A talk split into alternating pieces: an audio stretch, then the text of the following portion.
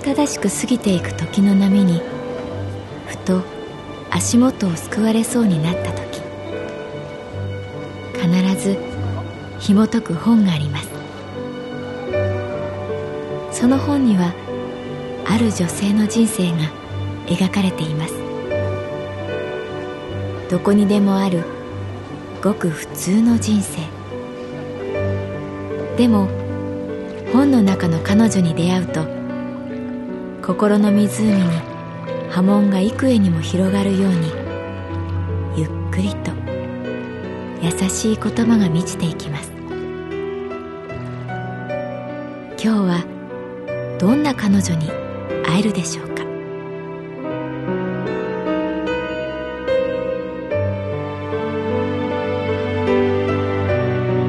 サウンドライブラリー。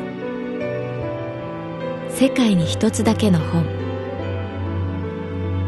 朗読は私木村多江がお送りいたします。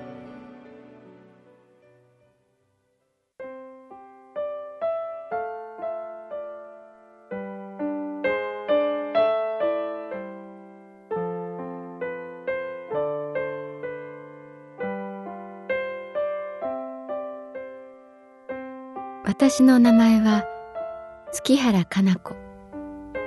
38歳。旅行会社に勤めている。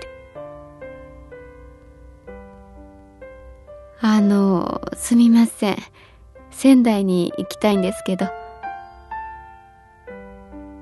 目の前に老婦人が座った。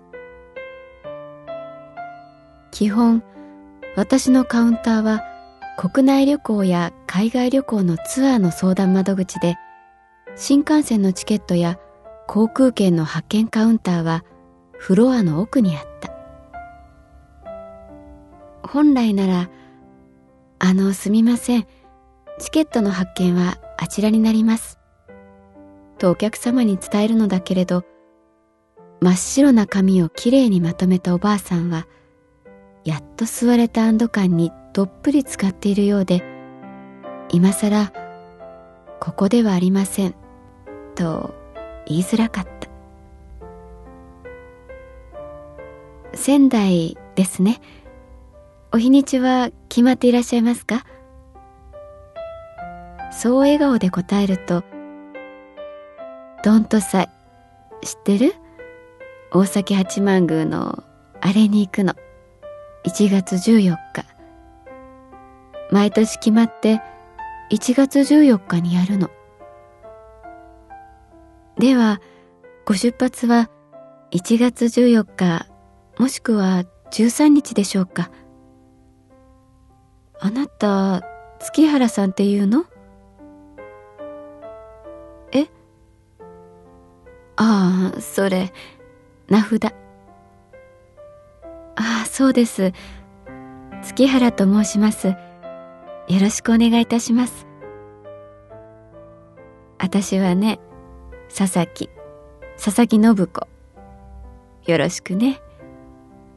可愛らしい時計してるのね。え、あ、ああ、これ文字盤が大きくて見やすいので。そう。時間っていうのは、ちゃんと見えた方がいいねご出発は13日ですか？仙台に行くのはね一年ぶりなんですよ。月原さん。あはい。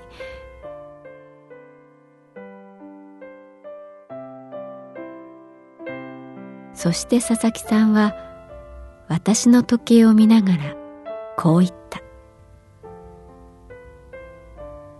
一年っていうのはいろんなもんをなくすのに十分な年月だね。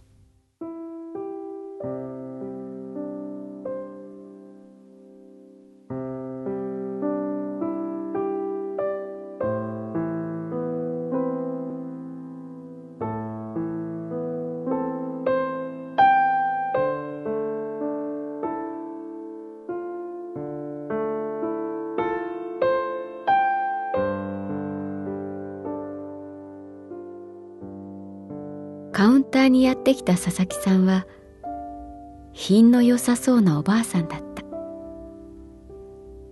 毎年1月14日に行われる神事仙台市大崎八幡宮のどんと祭に行きたいと言った。そのお祭りはいつかニュースの映像で見たことがある。別名松滝祭り。お正月の御霊送りの行事で松飾りや門松を焼きその日にあたると心身が清められ無病息災家内安全の加護を受けると言われている。裸参りが有名で白いさらしを巻き右手で鐘を鳴らし左手には提灯を持った人たちが何千人も参拝する。彼らは死後を慎むため口に白い含み紙を加えている。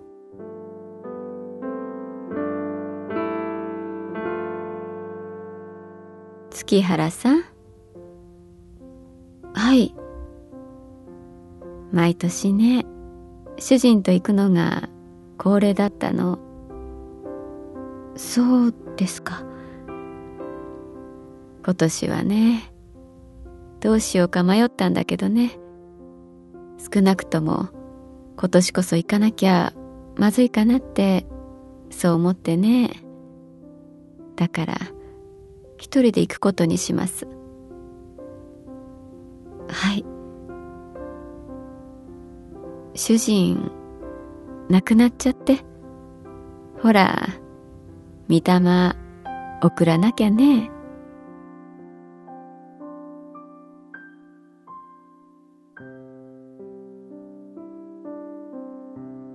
うまく言葉が出ずにパソコンに向かって空席を探していると佐々木さんは持っていたバッグからガサゴソと何かを引っ張り出した。それは写真だった。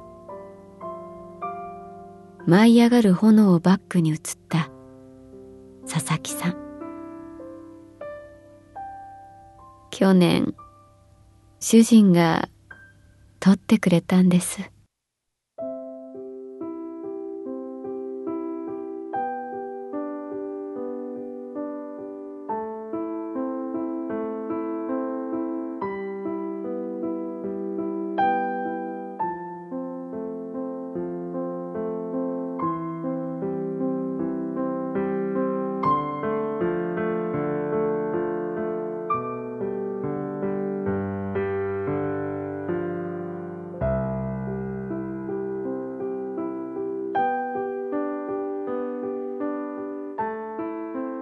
佐々木さんに仙台までの新幹線のチケットとホテルの手配をした。前はね仙台ホテルに泊まってたんだけどねなくなっちゃったんですよあのホテル。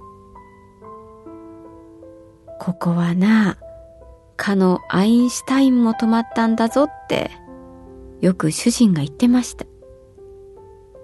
もともとあたしらは仙台で暮らしてたんですよ。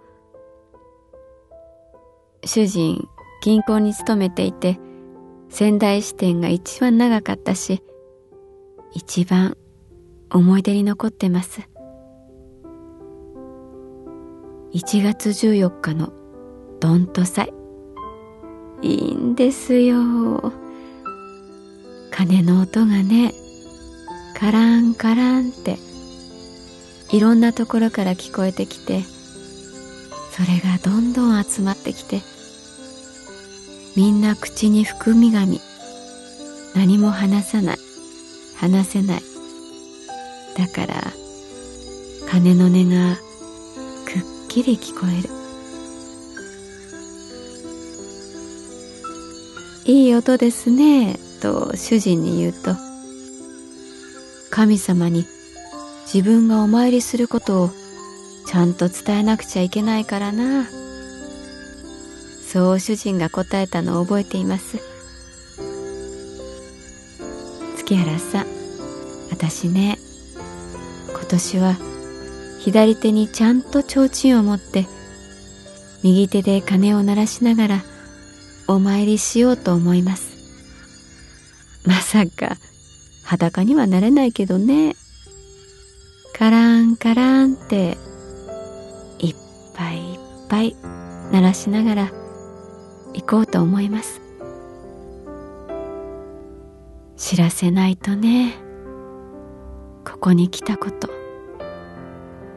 主人にちゃんと分かってもらわないとね。あの人ほら耳が遠いから大きく振らないと大きな音出さないと。気づいてもらえないから。残す方も気がかりかもしれませんがね。残されるのもたまらない。一人で行くのはたまらない。ただまあずっと二人で決めてましたから。1月14日はどんと祭。お互い歩けなくなるまでここに来ようって。ああすみませんね。長話しちゃって。いえ。ああチケット取ってくださったのがあなたでよかったわ。月原さん。どうしてですか？いやなんかねあなた話しやすくて。誰かにね話したかったの。そう言ってもらえて嬉しいです。そうだ。月原さん。はい。一年はね新しいものに出会うにも十分な年月かもしれないね。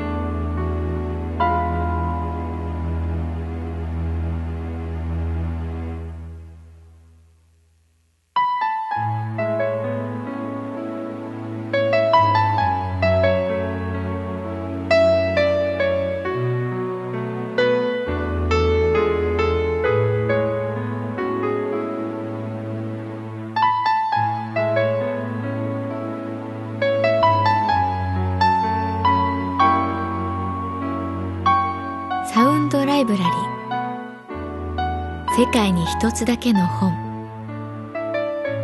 作構成。北坂雅人。朗読は私木村多江でお送りいたしました。